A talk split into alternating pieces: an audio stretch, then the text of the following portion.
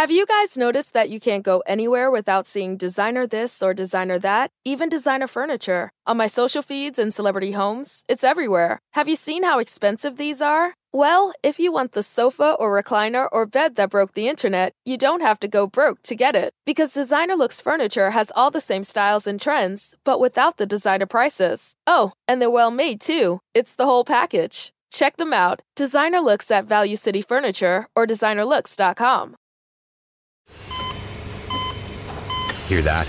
That's the sound of a patient whose health data is protected from a cyber attack. And that, that's the sound of a financial system that's digitally secured from bad actors. Right now, there's an invisible war being fought on a digital battlefield that impacts what we do every day. That's why at Peraton, we do the can't be done to help protect the vital systems we rely on. Because if we don't, the alternative is unimaginable. Peraton coast to coast, border to border, and around the world. It's time for The Bill Alexander Show. The Bill Alexander Show is a guest driven program where the topics are diverse and entertaining. Laugh and learn while you listen to one of the best hours of online radio. Now, here's your host, Bill Alexander. Hi, everyone. Welcome to this edition of the Bill Alexander Show with yours truly, Bill Alexander. Glad you can join us today looking forward to this interview because I spoke to this individual last July, which is hard to believe it's been so long already. But last year, when I talked to her, we were just scratching the surface about what she was doing. Now, one thing I have to show you before we get started after that interview, I received this. Now, not many people, I think, can say that they got this. And I was so thrilled to receive that. And on the cover is Deborah Driggs. Deborah, how are you doing today? I am doing fantastic. Thank you for having me again. I am so glad you could join me today because I've you. noticed there's a lot of things new going on in your life. Not only the website, but you have a new book coming out and you're dabbling in this new thing called NFTs. Yeah. Oh my gosh. You're really keeping track of everything. I love it.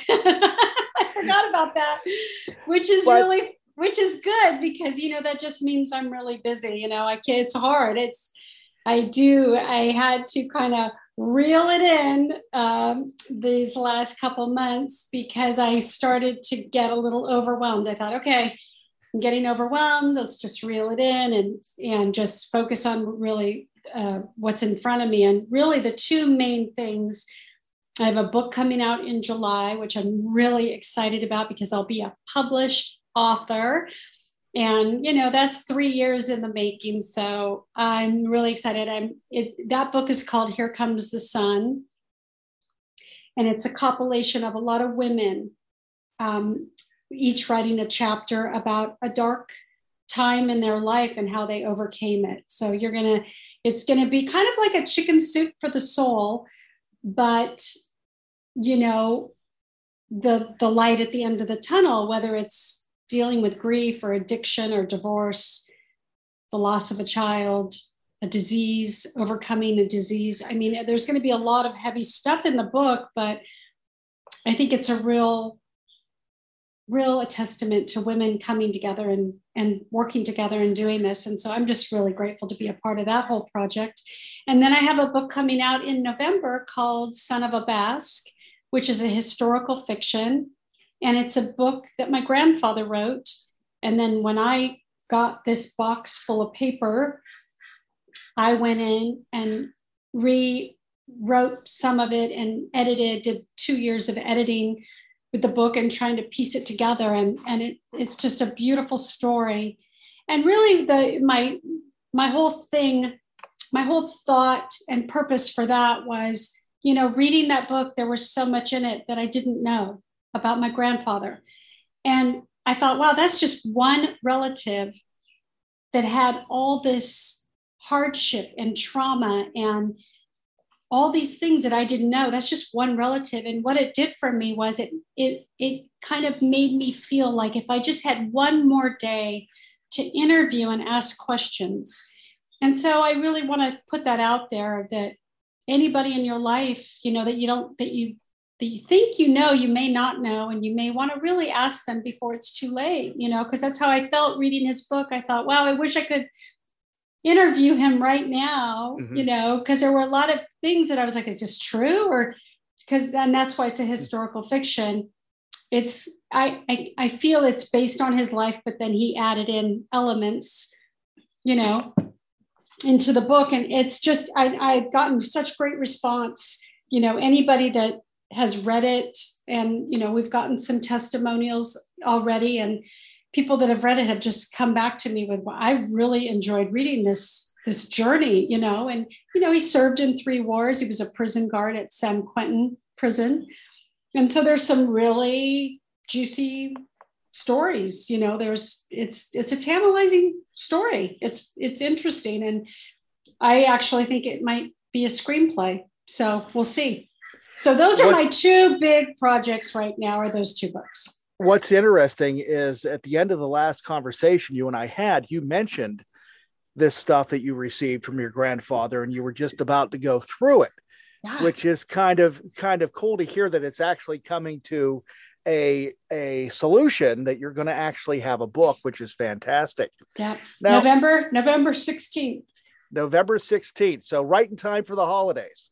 Exactly. It's that's that's about as far out as we could push it because once you go past a certain date, it's really hard to do a book launch. And so we're going to do it in November.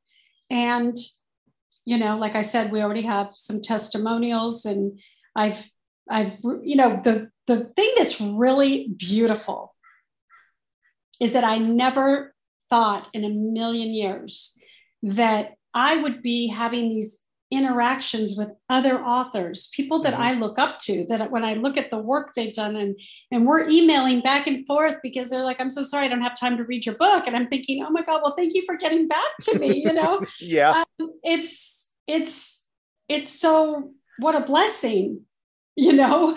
It's it's a, it's a brand new world for me and i'm navigating it with such you know i'm really careful how i navigate through because i'm a newbie and and it's a whole new world for me. But like i said i've had some really beautiful i had one i we have one review of the book which i found just just a beautiful review of of how he saw the book and it was very honest and and i loved it. And so you know it's like i said i'm i'm a newbie and and just to be in this category of historical fiction with you know it's uh, how do you how do you even i mean it's it's all new. It's it's pretty it's pretty it's like i'm on a wild ride and I'm, right. like i get dizzy because really it's it's a lot for me because i it's not my it's not my thing and and it is now i guess. Well, it is now you know, I was going so... through some stuff um, over the last couple of days, and I don't think you and I talked this uh, talked about this before, but I never realized that your ultimate goal when you were younger was to be a figure skater.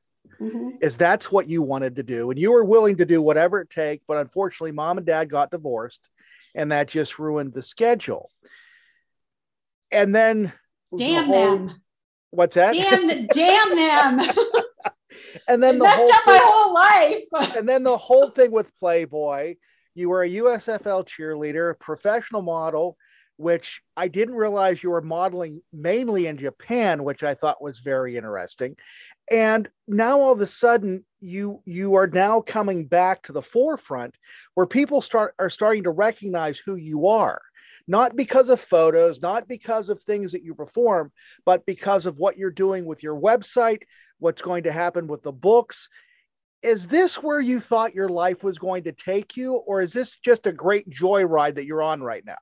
Oh, I'm on Mr. Toad's wild ride for sure. and I, and by the way, I have been all my life. And so there's good and bad to that, really. And, and, you know, obviously it was a great adventure in my 20s. And then, you know, when I settled down and got married and had a family, it, you know, it didn't really go with that you know so the, it there's good and bad to being on an adventure and being on a wild ride but no i like you mentioned figure skating was my first love and it took me a really long time to get over over that i thought about that for a long long time and I would say that um, even even into my adult life, I would always think, Deb, just put on your skates and go skate. Mm-hmm. And and so every once in a while I do. I go and I skate, and I have this coach, Katie Cornfield, that I skate with, and and I can't do the tricks. You know, at my age now, that would be silly to to risk getting hurt, but but I can still skate, and and I do, and you know, so I really emotionally. There's something about walking into a, a figure skating rink smelling the ice, smelling the the smell from the ice skating rink. There's a specific smell. If anybody's a skater, they know. And you know, I miss it. You know, I, I really do. That was, you know, when you think about it, getting up before school and then mm-hmm. skating after school, it was my life. So it was I can I can look back and change the story today, but at the time it was devastating. I I I, it was like losing, I guess, your first love is all I can compare it to. It's like, you know, I was heartbroken. And so, yeah, so that was my big dream. And sometimes we don't get what we really, you know, we don't right. get our dream, but we get something else. And so that's the whole goal is when things go wrong is to figure out, okay, well, what does this mean? you know, and to get intrigued by it. And I didn't have those tools back then. I do now. So when things don't go my way, I think, well, I wonder wonder why they're not why this isn't working out. Okay, well, maybe I'll write about it or you know, maybe something better is coming my way. Who knows? You know, who knows? There's a great movie, Mr. Mr. Holland's Opus. And yes. yeah, right? It's it, I, I don't know why, but this movie stood out for me because he didn't get what he wanted. He didn't get his his you know the the the the big orchestra. Yeah, the big orchestra. The the he didn't compose the, the big or, the, yeah. the orchestra, but he got something even bigger. And do you remember the end of that movie? What he was working with his students, yeah. Well, when they all showed up, showed up, very, yeah. At the very end, when he was retired, I mean, it was like I was hysterically crying because that was such a great example of we don't get what we want, we get something bigger sometimes. We don't realize the impact we have, you know, until you know he didn't know he was bitter. He was very bitter in the movie. I don't know if you remember. He had a deaf oh, yeah. son who oh, couldn't oh, yeah. hear him play music. He, you know, he had a deaf son. And Nothing worked out for him. You know, and that's the way the movie kind of went. Well, and then until the end, you know, and then it, it goes back to a great uh, uh, Rolling Stones song. You can't get what you always want, but you get what you need. And that's exactly where I think that was going. And I think that was very insightful from the Rolling Stones, especially Mick Jagger, way back Absolutely. in the 60s to be able to do that. But you're right. We don't realize what we need. And going through life, you and I are about the same age, give or take two years. And when I see some of the interviews that have been done with you, and I, will be honest, I did it too.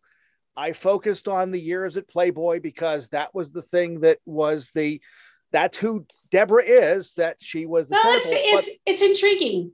It's intriguing. I, I to this day I have people send me messages. Can I send you right. things to sign? And you know, it's intriguing. Playboy, listen, I I can't erase something that was the number one magazine in the world.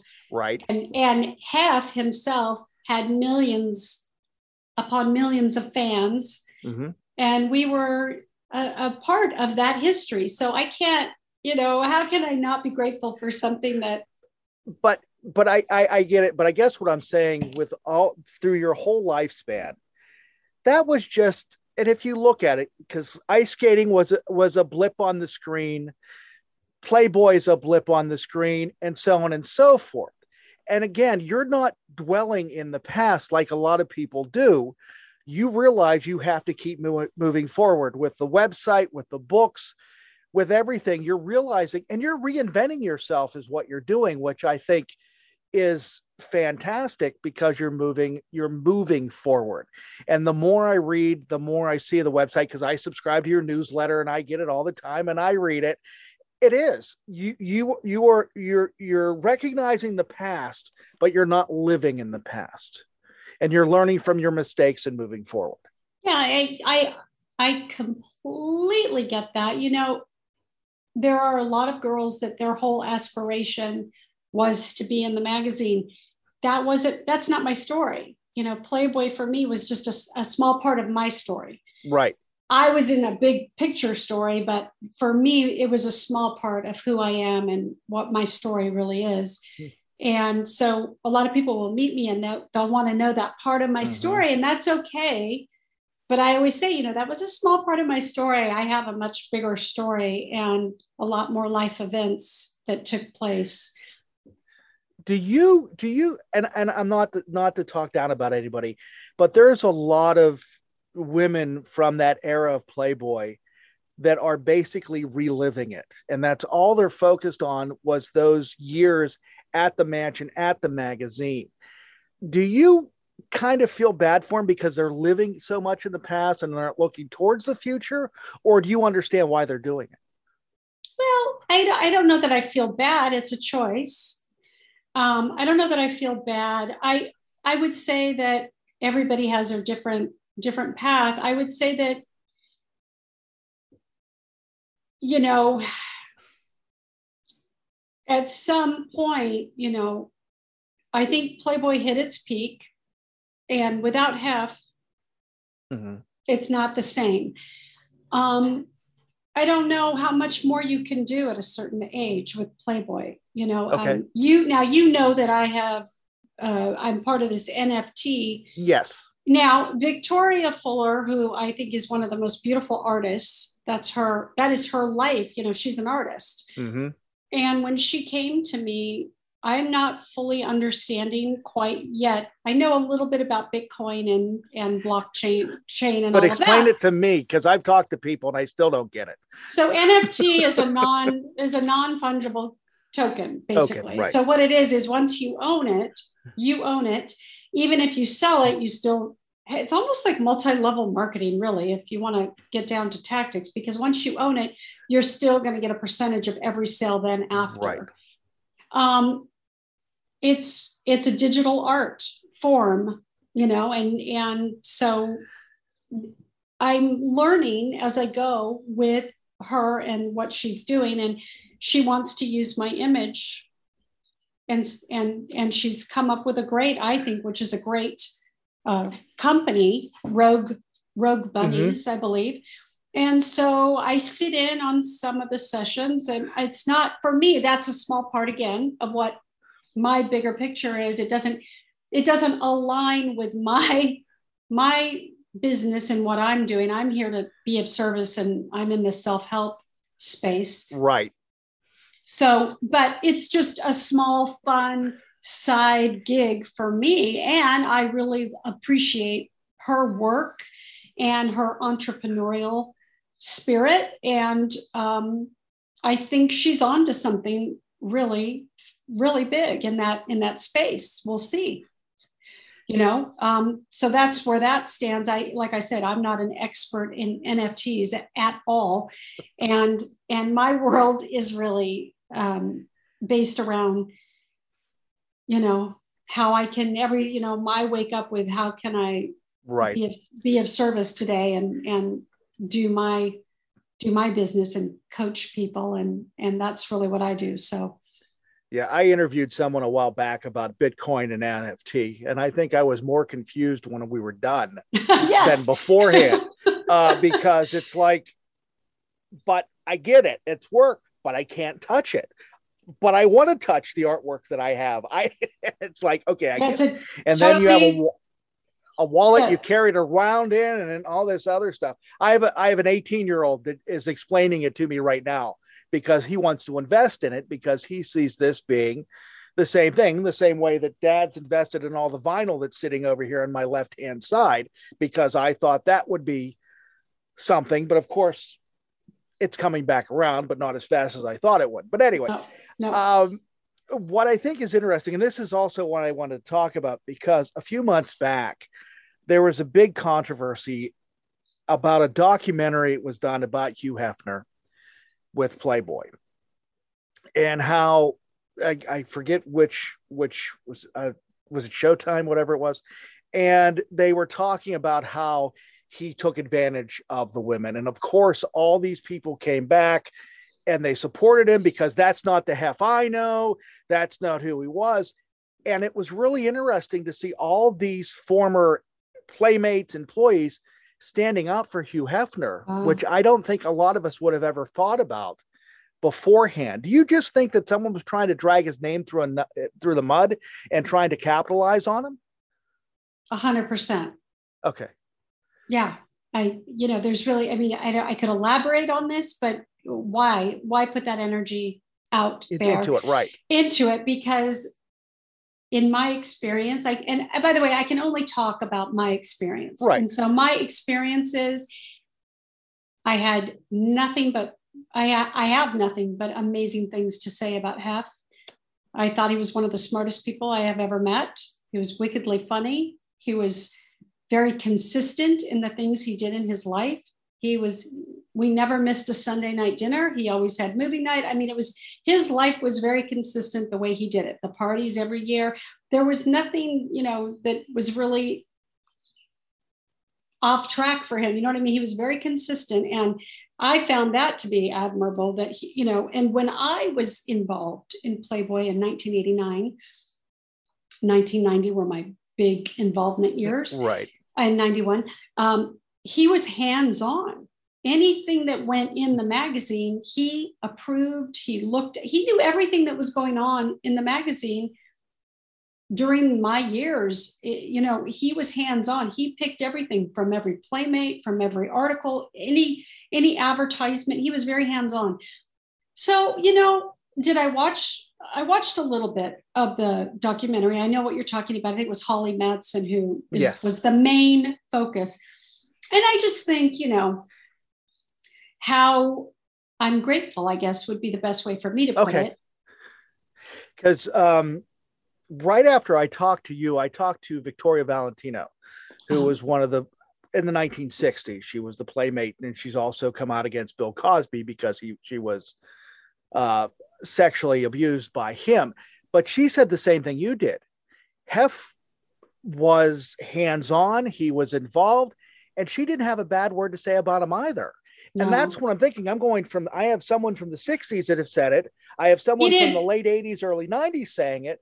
Yeah. So he didn't need, he didn't need, uh, in my, in my experience, again, I'm only saying he didn't need to force anything right. or abuse anything. Everything came to him. But, but what I those girls, those girls were knocking down his right. door. Okay. He wasn't knocking down their door. They, the women came to Hef and i that's how i saw it. I never saw him chasing after anything or now, abusing or abusing or abusing his his place in life you know? There's people that do that. I get that but not not Hef. Please tell me you're drinking water not a bottle of vodka. I'm drinking, i don't drink alcohol so. I saw that the first time. I'm going does she need to drink that much to talk to yeah. me i'm going okay. No this is water it comes. This water comes from Austria. It's called uh, Holst, okay. Hallstein. Okay. I just um, didn't have. I don't have a glass here, which is so embarrassing, and my my throat gets dry very easily. I was like, oh god, I got to drink out of this bottle. I know it looks like vodka. It's well, not. I'm glad we cleared that up. Um. If you have been reading now, if you've been really reading my blogs, you know I, I don't drink. Better. I know. Yeah, I was. I, it's just that when you did that that time, I'm going. I have to ask just so everybody yeah. knows. I'm drinking black. I'm drinking iced coffee. So there. There you go. There you go. mm. But when you t- when you um, talk about Holly Madison though, but do you feel that she did this because she feels that because she was involved with him later in his life? They had the TV program. They had all this stuff which was very contrived, in my opinion, that it didn't look like it was anything real. And do you feel that she did this because she doesn't think she got what she deserved? Oh, I I couldn't speak. I have no idea. I don't know why people do what they do. I just know that how it looks. I mean, I you we can use the the huge thing that's going on right now, which is the Johnny Depp and Amber Heard. Yes. Yes. And I don't know why Amber's doing what she's doing. I don't know why Holly, I don't know why people do what they do, but they obviously need a lot a lot of attention to go down a route that's so negative and so ugly. instead of just owning their side of the street. You know, what if I were coaching either one of those women, I would say, well, what is your part in this? You know, what is your part? You know, and not once do I see in this Amber Heard uh, trial, I don't see her part in any of it. It's just everybody else, and she's really playing this victim card. And yes. I don't, I can't, I, I, I can't get on board with her being a victim, and I surely can't get on board with Holly being a victim. Mm-hmm. So, so for me as an outsider and somebody who really walks this walk and works on this kind of stuff daily, it's hard to watch, you know. And I don't, you know, I was actually talking to my daughter about it because she's at an age where their whole their whole group is watching the Johnny Depp yes. trial. And she's like, "Oh my God, don't feel sorry for her." Da, da, da, and I said, "No, actually, I do. I really do because to be in the seat that she's in right now, where most of the people watching this trial are not on her side, right? That's not a good place to be. And even and the judge isn't on her side right now. No one, no one is. I mean, I, I think her team has kind of given up because it's so ludicrous. The the evidence speaks really loud and so, yeah, it's, you know, uh, when I look at these sort of things and I look at Holly and I see her on a documentary playing a victim and I was abused, and I'm like, right. What was your part? Mm-hmm. You know, and, and, and if you, and, yeah. and if you were, why didn't you leave? Why didn't well, you say something then? That's what yeah, why are understand. you why are you waiting until somebody's right? To, and I've to... never understood that either if you don't mind me asking, how Excuse old is me, your I daughter? have to answer the phone. Oh, okay, no problem. it makes it interesting. Uh, well, you know, it's part of it's part of the the being on Zoom, being at home, yeah. you know, being in my office. It's like I'm, I'm I hear the door shutting the phone's ringing. I'm like, okay. So, if you don't mind me asking, how old is your daughter? So I have three, three children. Okay. So my oldest is a son. My son is 27 or 28. Is I God, he's 28. And then my daughters are 27 and 25. Okay. I know. So, I I look too young to be the mother of a 25 and 27 and 28. I'm I'm old. I have a 22 year old, an 18 year old, and a 14 year old. So there you go. Yeah. And like I said, I I'm, tell my but I tell my son, I'm like, I was your age when I got married yeah that just puts it all into perspective for me because i'm like ah, so i don't think i asked you this before but when did you tell your kids that you were involved with playboy because i know that was something you had to bring up especially in the days of the internet with the internet being so prevalent the way it is so this is a very good question because when i started to have kids i had my son when i was 29 and there was no Google yet. So let's let's really put this into perspective. So I got away for a long time without having to even bring it up because there was nothing really to discuss, nothing they weren't seeing anything, nobody was really talking about it. I don't I'm if I really had to think I'd really have to think hard at what ages they were when they found out. I'm going to, you know, I'm guessing, I'll have to ask them, but I think probably, I don't think it was me that told them. I think they found out probably from somebody saying, oh, your mom did Playboy type thing. Right. Um, I did ask my kids as they got older, and when I could ask them this question, this was the question that I asked. I asked them, what it was like for them to be the kids of an Olympic gold medalist for a father mm-hmm. and a centerfold for a mother. You know, your mom's an actress and a model, right. and your dad's this Olympic gold medalist who was known for doing American anthem. Like, what was that like for you? And they actually said they didn't really, they didn't think about it too much. You know, it was kind of weird. the the only thing I will say is I think for my son, it was a little weird when his friends would be like, "Dude, your mom is so hot," you know. Yeah. that that that could be a little weird. So I think I will pat my my husband and I on the back mm-hmm. because I think we did a really good job of keeping it separate from our family life. You know, we didn't we didn't really involve our kids in a lot of stuff that had to do with that lifestyle. Mm-hmm. So so I think we escaped it for a really long time.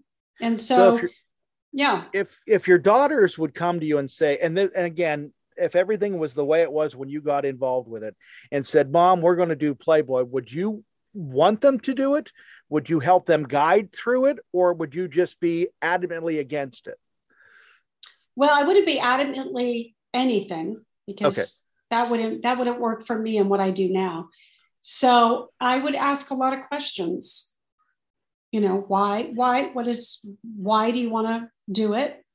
And uh, if they were, if they had really strong reasons as to why they wanted to, I would guide them. Yeah, I'd be the guide. You know, I think that's a whole real, I think that's what makes a great coach is to be a guide for somebody's dream or for somebody's whatever it is that they want to do. You know, I'm here to guide them to right. get to it. But and the way to do that is to ask a lot of questions. And really what do you want to what do you want to avoid? And what do you want to accomplish by doing this you know? So i would ask a lot of questions. I i wouldn't be adamant about telling my kids to to do or not do anything because i don't i'm not i'm not in charge of their life. And I really try very hard to not be the parent that says things like, you need to, you right. should, it'd be better if, you know, I try to be the one to be curious. Oh, really? Well, that's fascinating. Why do you want to da da da? Mm. You know, I try to steer the conversation so that they don't, they're not afraid to come to me to tell me certain things. And that's really i think the goal in parenting is to be a guide and not be a judge listen anytime you're judging anybody whether it's your kids or a family member or a friend you're going to lose them. Right. Because you can't help anybody when you're judging what they're doing. Mm-hmm. if you're judging what they're doing instead of being curious about what they're doing you lost them. They're not going to they're not going to trust to come to you. So yeah. So the line of work that you consider yourself in right now with the website and the life coach, what made you want to do this? Oh, that's a great question. I, I think there's, I think I've always been coaching on some level in my life. And I can take this way back to being in grade school. And the first thing that I ever did was I was tutoring all the kids in my neighborhood that couldn't speak English you know okay. so i was i was while i was ice skating and you know i was already this little entrepreneur making money in the neighborhood by teaching kids and tutoring so i think in inside i've always kind of felt this need to to help and so i had always thought about it but you know what's interesting about it is I didn't really think you could make a career out of it, you know. And right. I also, for a long time, had this whole thing about, well, I would have to go back to school, but that's not true either. So these are all stories. And what's really cool is that today, more than ever, coaches are needed more than ever, and there's a shortage. if you really wrap your head around that, mm-hmm. you know, there's more today than ever is a need for coaching and there's not a lot of people doing what I do. And that's an interesting statistic, really, when you when you digest that. It's wow, really? And so I and by the way, so I'm constantly coaching and being coached. So I'm in this 90 day coaching program right now. And these are the kind of things that I'm hearing from these experts that have been doing okay. it for, for, for 30 years plus, right, that are guiding us on this journey. And when I hear that, it just really it's intriguing for me. I, I, I, I think, wow, I am on the right path. And I also know that I'm on the right path because I really like to write. And I get, you know, when I, like you get my newsletter. So right. I get people send me messages when they get my newsletter and, and share with me, excuse me, how that, how that made them feel or how it affected them or how it, how they just never looked at it that way or, you know, because I write because sometimes I think if I'm feeling this way, if I'm having this really strong feeling towards something, I should write about it. Because if I'm feeling, I'm not unique. So right. if I'm feeling this way, I know there's hundreds of people out there that are feeling this way. And I would have loved to have gotten a newsletter every week or every day when I was going through my dark times. So I'll ask you this question. If you want to cancel the interview, you can right here and there. But what makes you qualified to do this? Life experience. Okay.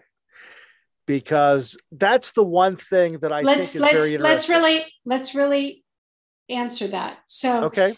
When if you're going through a divorce and you really want advice, about how to handle that properly. You're not going to go to somebody that's never been divorced. I'm sorry. Right. If you want to quit drinking alcohol, you're not going to go to somebody that doesn't have a problem with alcohol. You want to go to somebody that found a solution on how not to drink alcohol. You want to go to somebody that found a solution on how to do a divorce really well. You want to go to somebody that is is living a life that you want to live. And so I think life experience makes, I think disasters make great masters. I like that. Um, how much of life coaching is listening and not answering? 70%. Okay. Because listening to you, hearing that, a lot of it, and, and again, correct me if I'm wrong, people just need someone to talk to that can relate to what they're going with. They're not looking for answers all the time. They're just looking for someone that can say, okay, I understand. And then some way to create a solution to get out of the issue. Do you see that as the biggest thing that you do? Absolutely. Absolutely. I listen, I take notes, I I become their biggest cheerleader. Okay. For whatever they're going through. And and I tell them, I we're going to do this together. You're going to do the work. I'm going to guide you. I'm going to give you suggestions.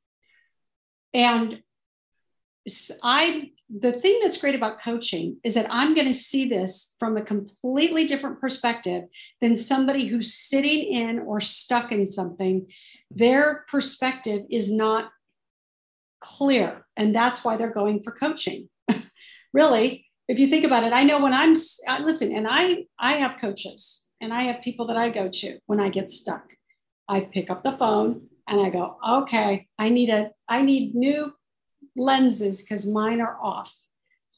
And that's, I think, why people pick up the phone and get a coach because they need a different perspective, somebody who's not invested in whatever it is they're stuck in. And for in my experience so far, the people that have come to me for for help, it's usually relationship. Okay. It's usually about relationships. And I, I'm finding that there is a, a, a need for for that more than anything is relationships and addiction and you know which by the way which is interesting to me because the more i do this work and the more investment i have in it i'm finding that all these other things like depression anxiety and all these labels right there's all these labels of things but when you really get down to the the nitty gritty of something that's when you can kind of lessen the labels because you're really getting to the nitty gritty of what it is. that's causing so for example some people can say i'm feeling really anxious. I'm, I, I am really anxious. I am filled with anxiety. And i'll go let's break that down. Is it is it really true? You know or what is the story that you have playing right now? Mm-hmm. and then you know is it really true? And where in your body are you feeling this? And sometimes just asking these little which you know are simple it sounds so simple and it's really i'm giving you just a gist of it but when you get people to kind of re reshift or shift their thinking right? Just shift it just a little bit in a different perspective there's this aha moment like oh maybe it's not really true. And all of a sudden they're breathing again. Yeah. The the people you're working with and because trust me the, the, the, last two years i've had have not been easy. The last few yeah. months have been much better but um do the people that that that feel this anxious this depression are they taking on the world's problems and just having them encompass them and then trying to deal with their own stuff? Like what's going on in the world politically what's going on in the world economically and stuff like that? Do absolutely. They... it, okay. it, all of that stuff is going to affect your nervous system all of that stuff I, I say this all the time and my mom's going to kill me, but I'm going to I'm going to use this as an example. She's going to be like, Debbie. But well, I, I hope was, mom listens or watches. Yeah. I hope so. but I spend I just spent almost a month with my mom in in Florida, and my mom has a habit of putting the news on every single morning. And I would say, do we do is that do we have to have the news on? Because I don't want that in my nervous system. I'm really sensitive to negative I, like when you stop doing stuff like that you get real sensitive to it. Like if you quit smoking you don't want to be around cigarette smoke. If you quit watching the news and then somebody turns it on you're a little bit sensitive to it because you're like i don't think that way anymore. I don't put my focus on all this negative. Yeah. it's just like it's it affects your nervous system so yes that definitely plays a big part in in it and I find that, well, it's part of my what what my 90 day program is really about is removing a lot of stuff that's not serving you and then adding in all the things that will serve you. And one of the things that hmm. is right on the list of number one offenders is turn off the news. Yeah. Because you're not you're not able to have a good Swiss perspective. You're mm-hmm. you you get pulled to sides and you're not really able to just kind of balance it out, you know, and and then you have then people have very strong opinions about stuff that they really don't know much about, which right. I find really that's really baffling to me because why do you have such a strong opinion about something you really don't know you don't really know. How do you know? You know, so getting yeah. back and to then, and then I get to my questions, which are, well, how do you know? Yeah. And then they're like, well, I just know because da, da, da. and I go, well, how do you really know? Is that true? Yeah, see, and that's a very you know? good point because I noticed, and if, if it wasn't for my wife, I wouldn't have. She told me, she said, stop watching the news. And yeah. I did. And good. I work for I work for an oldie station that I do a show in the mid afternoon. And I don't listen to anything else now. I listen to our station and I play hmm. it, and I'm going, my mood is totally different because that's what I'm listening to. Now, Facebook, on the other hand, that gets in there, but you got to learn how to turn that off too, because it's one of those one of those arguing bulletin boards where people feel the need to argue, even if they have the and don't get facts su- or not. Yeah, and don't get sucked in either, because I I I think I wrote a post about this a few days ago. I'm like, how can you actually judge, argue? You know, there's a lot of judgment that goes on in those arguing posts. And I'm thinking, how do you judge somebody you don't even know? Right. You have no idea their background, where they come from, what they've done. I've had people say things to me just extemporaneously, like, oh, I don't like Bill Gates. And I go, really? That's fascinating. Why? Do you know him? no, I don't know him, but I read this thing and he's da da da da da. And I'm thinking, you read something, you don't know him, and now you have an opinion and you are judging him. This is a very dangerous place to be in. Yeah. And and people do not and people do not realize that what they're reading is probably someone else's opinion that they now make it exactly. theirs and it becomes fact. Yeah. And I think that's where the issue is too. And we noticed a lot of that during the last two years with COVID and the pandemic, because we were all stuck at home. And where were we getting our information from?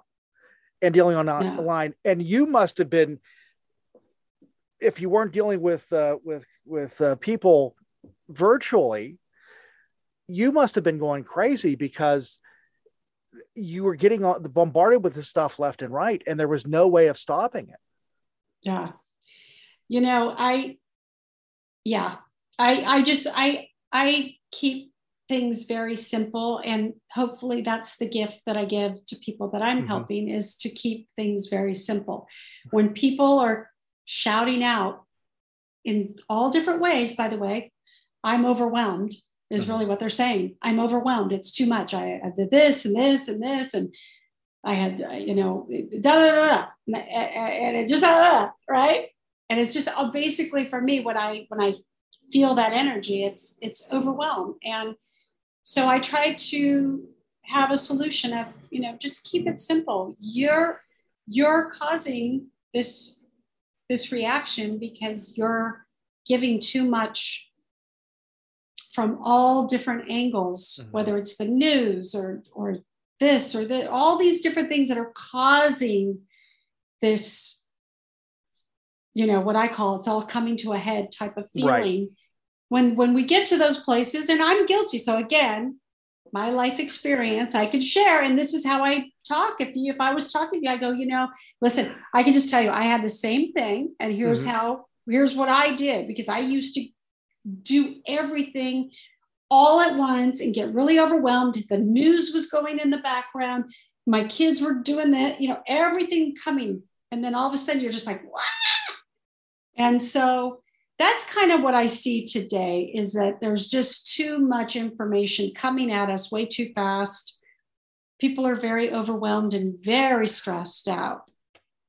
Okay, so I'll ask you this because you brought this up earlier. Okay why do we need to know about Johnny Depp and his ex wife? We don't. Is that not a personal matter that should have been discussed in a court without us knowing about it?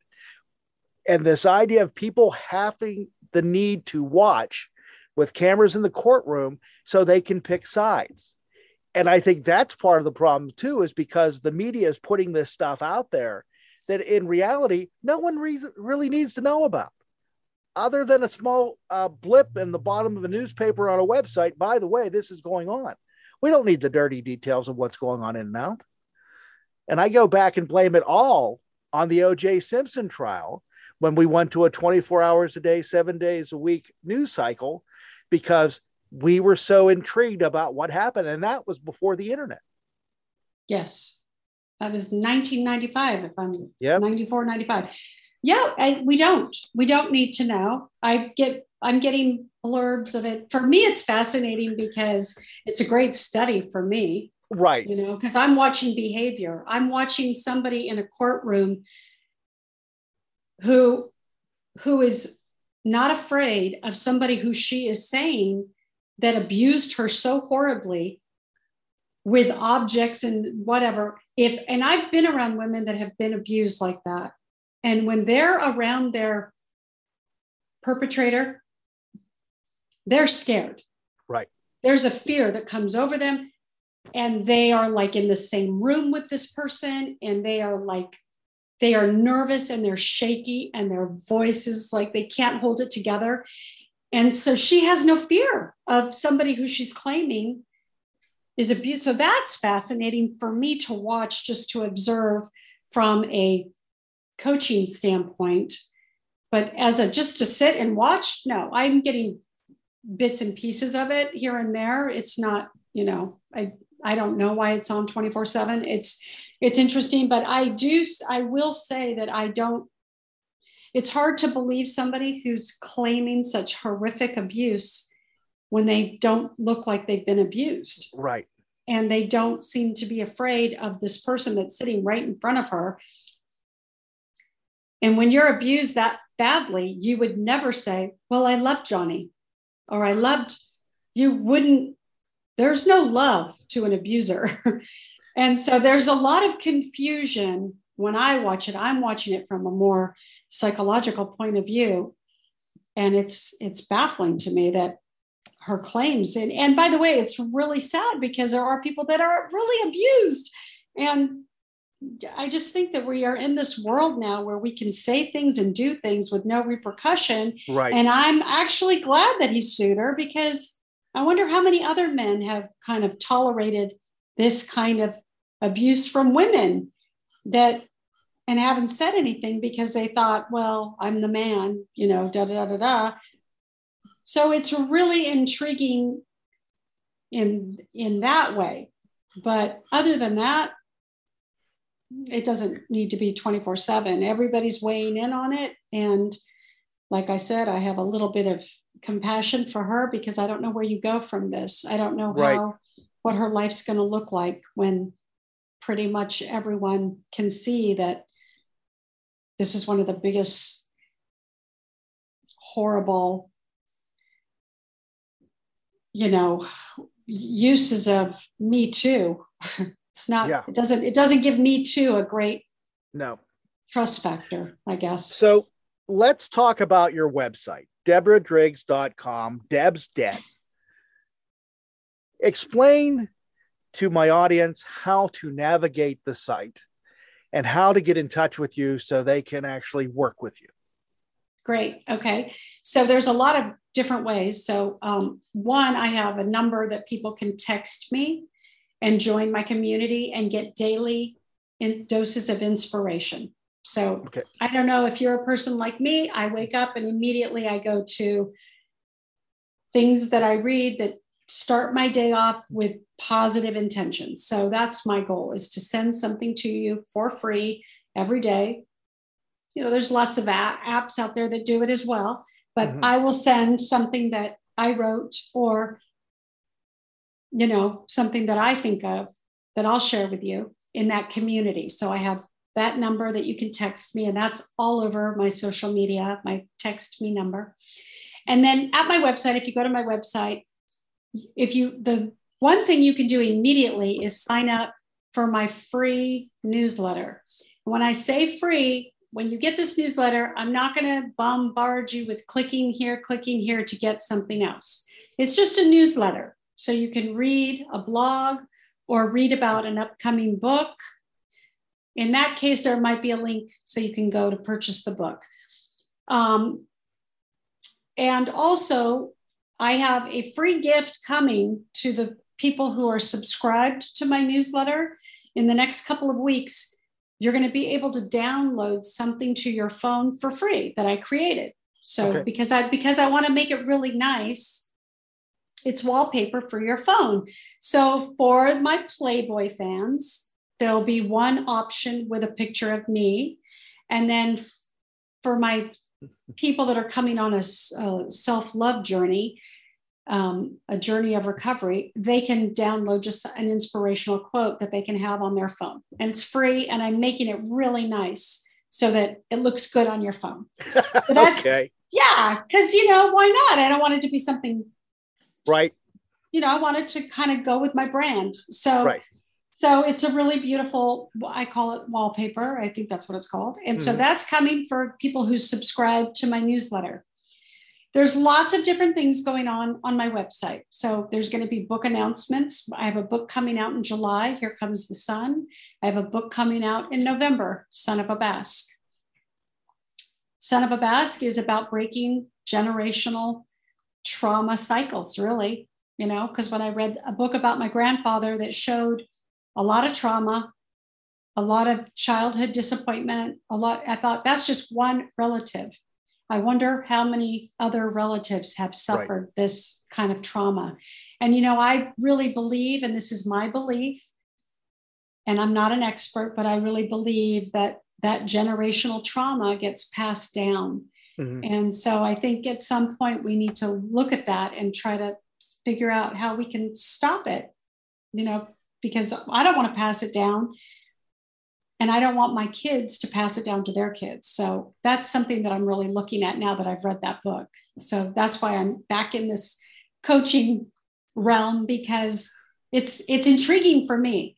So that's coming out. So the other thing is you could sign up for a consultation if you wanted to have a 30 minute consultation to see if we work well together. I don't work well with everybody. You know, I'm not for everybody, but um, if you are looking to be coached on something that you're struggling with, then you could do a 30 minute consultation with me. And in July, we've pushed the date out now. It was going to be May, it was going to be June, but because of technical issues, we keep pushing it out because there's a lot to really put into a virtual experience for people. Yes. So I'm going to do a 90 day program, and my goal is to take 20 people through 90 days, meeting once a week for 12 weeks, mm. through exactly what I did for 90 days. So there's people that are doing the 75 hard. There's lots of different programs out there. This is my take on a 75 hard and then all the self help that's out there and available. And I kind of put it into this 90 day program. Okay. And it's pretty much what I did in 2021 is when you and I, I think I was really yeah. deep into this when we talked was I had removed a lot of things out of mm-hmm. my life. And since I have done that, and I ended up doing it for almost a year, but what's really beautiful about it is that I now my life works really well because I did that. Mm-hmm. That I don't really, there's not too much that I added back in. I kind of kept it the way I did it because it worked so well that why would I bring back in stuff that was a distraction or not serving me? And so, and sometimes I would kind of pull something back in and it's amazing when you're so clear how you know immediately okay that's back out. Right. So that's my 90 day program and it's really it's not for everyone. It's really hard. It's it's not a, it's not an easy program because i remove a lot of things and it's a commitment of 90 days because i think that whenever you want to make a really profound change in your life it's really good to get clear. Okay.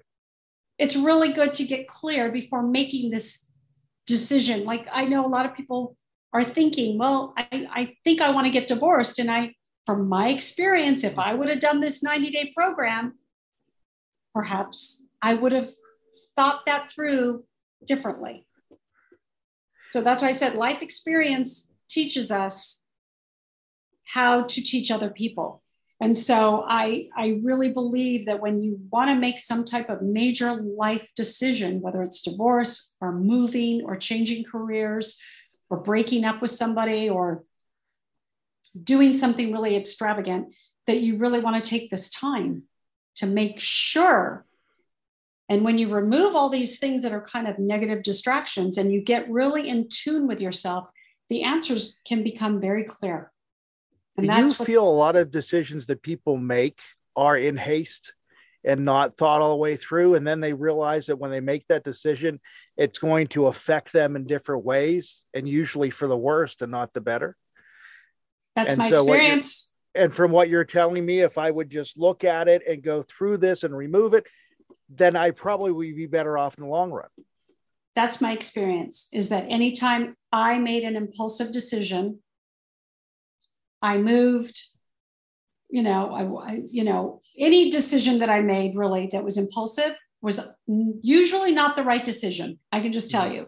It was usually there was regret, there was I want to go back because uh, you know wherever you go there you are. And yes. so usually it's because we're sitting in something that's unsettling and we want to change it and shift it and so we make these big impulsive decisions. And then when we look back, we go, that was not the right decision. And so I know for myself, when I look back in my life at certain decisions that I made, I, I can tell you, and this will be in my book and my memoir, I moved a ridiculous amount of times with my ex-husband. I literally counted it. I, I don't have it in front of me, but it was in my 14 year marriage, I believe we moved 18 times. Holy cow. And when I looked at that, I thought, wow. You know, if you, if with what I do now, I can see the pattern. I can see what was really going on. And I couldn't see it at the time at all. I've only moved twice in 25 years. So it's like, wow. And by the way, I have to tell you where I am now. I moved here in 2011. And I have, this is the longest I've been mm-hmm. anywhere in my life, is where I am now. And there's a reason for that because I, I have made a decision that moving is not the solution. it's just not the solution. One thing I yeah, and so I would say that my program is for the people who in the past have made impulsive decisions and it didn't work out so well for you. You probably want to do this 90 day program because I get it. When I listen to you talk, and, and there's uh, um, on your on your website, it's talking about dealing with with pain. You're distracting yourself with shopping, alcohol, travel, escape, stuff like that. And I'm realizing that when I hear this, a lot of people are not able to cope with the decisions they've made. So they're trying to basically either ignore them or forget about them. And they're doing whatever they can just to, de- to push it down deeper so they don't have to deal with the results, especially with alcohol and drug use, because they're numbing themselves to the situation until they don't care anymore. And and, and as, as a wise person told me years ago, no one said life was easy. Um, and it is hard. And, and and you never get out of it alive. That's one thing you can always say about life. You're never going to be here forever, but you have to deal with it the best you possibly can and get the people yeah. to help you that you need help because there's so many people yeah. and, and I think our generation is coming to I think we're more open to help, more hope to therapy, more open to life coaches. But I'm starting to notice the ones younger than us, the millennials, the Gen Zs, and everything else, they realize that life is a contact sport and you're allowed to get help. Have people help you make it through these so you don't mm-hmm. make the same mistakes.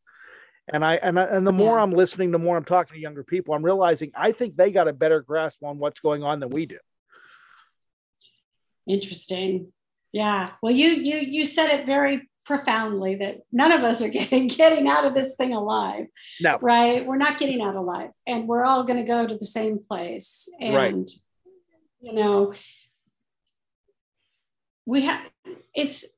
I'm all about making the journey fun, making it all fun, good and bad. Just make it fun. You know, there's no who said that this equals sadness this right. equals depression. This mm-hmm. equals happiness. You know, it's like marriage, happy, death, sad. It's like, no, it, yeah. we can we can have all these beautiful emotions. There's no rules. And why not choose the happy emotions? We get to choose every day. So why not yep. choose? I get that bad things are going to happen. We're, like you said, they're going to happen. We're not going to escape the lows, you know, that, you know, we're not going to escape it. So why not choose to dance with it? Right. Well, Deborah, thank you very much. It's hard to believe we've been talking for an hour. and it is it's oh, always really? a pleasure to talk to you. Yes. and I'm sure we could go longer too, but I know you have things to do. But I, again, thank you very much for joining me. I can't wait to talk to you about the release of the book in July and the one in November. Yes and everything else. Looking so forward to that. And Deb, thank you very much again for joining me. I really appreciate I it. I thank you. I thank you. Thank you so much for being on this journey with me and allowing me this time. I mean, I, what a gift. So thank you so much. And thank you to anybody listening. And I hope that you'll come on this journey and enjoy the ride. Let's do it. Well, again, thank you very much. And you have a great day. Hey, a big thank you guys out to Deborah Driggs for joining me today. What a pleasure that was to talk to her about her website, deborah.driggs.com, also about her days at Playboy and what she dealt with there. And not only that, what she's doing with NFTs now.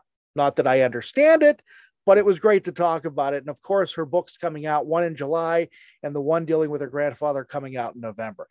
She'll be back on the program again. We'll be talking to her once again. But if you want to find out more information, her web address is right here on the bottom of the screen. And folks, thank you very much for joining me. And we'll talk to you next time here on The Bill Alexander Show. Thank you for listening to The Bill Alexander Show. The Bill Alexander Show is a million dollar baby production. For more information, go to thebillalexandershow.com. When summer brings the heat, there's only one place to be. It's summer playcation at Live Casino and Hotel Maryland. Live has the perfect mix of relaxation and excitement for a long summer weekend. Enjoy luxurious hotel rooms, a thrilling gaming floor, then choose from some of Maryland's best dining. It's your summer playcation only at Live Casino and Hotel Maryland. Visit maryland.livecasinohotel.com. At Arundel Mills, must be 21. Please play responsibly. For help, visit mdgamblinghelp.org or call 1 800 Gambler. Hear that? That's the sound of a patient whose health data is protected from a cyber attack. And that, that's the sound of a financial system that's digitally secured from bad actors. Right now, there's an invisible war being fought on a digital battlefield that impacts what we do every day. That's why at Peraton, we do the can't be done to help protect the vital systems we rely on. Because if we don't, the alternative is unimaginable. Peraton